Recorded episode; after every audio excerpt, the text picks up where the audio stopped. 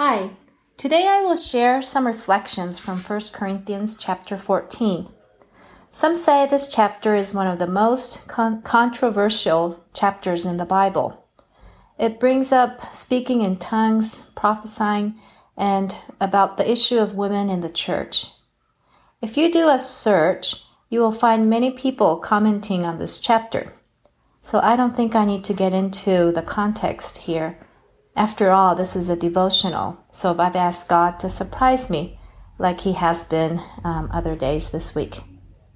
I have to say, Paul was writing to a specific church in a specific time and place, addressing to specific issues the church was going through. So we can't take what Paul wrote and literally apply them to our current church. Put aside the historical location I was touched by Paul's consistent message of love. He says to pursue love, earnestly desire the spiritual gifts, which means um, to minister grace to one another.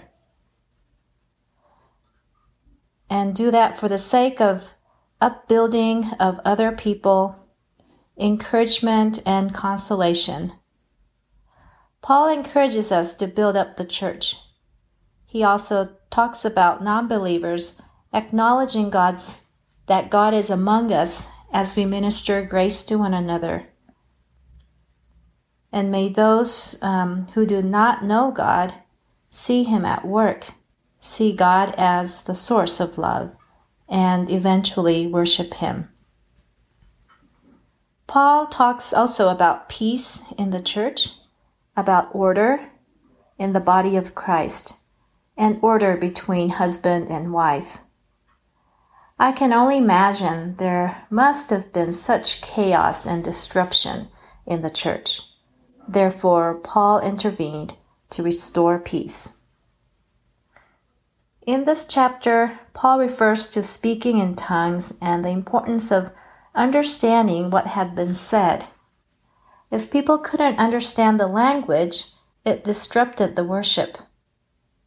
I could sort of understand well about not understanding what was going on in the church. Early years in Cambodia, I would visit a Cambodian church. I didn't know the language, so nothing made any sense.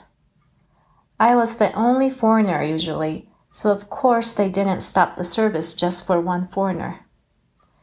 But you do feel left out and isolated. Even though people were loving and always welcomed me, welcomed me with warm hearts, I knew that I wouldn't understand um, a single bit of what was said in the service. So, relationally speaking, perhaps there are always someone in our group or service who doesn't fit in, who feel like no one understands, who feels left out, and not understanding the language we use or the forms we perform. So, um, the takeaway from me from this chapter is to sow love, to minister grace to one another so we can build each other up. Let's pray. Lord Jesus, thank you um, for this chapter. Even though it's in some ways difficult to understand, thank you for your um, grace that is always poured out for us. May we um, minister your grace to one another, especially to those who are weak and who are in the margins. May we have the eyes to to um, see those who are being um, left out, and um, may we also choose to sow love and peace when there is disharmony among us. Thank you, and in Jesus' name I pray. Amen.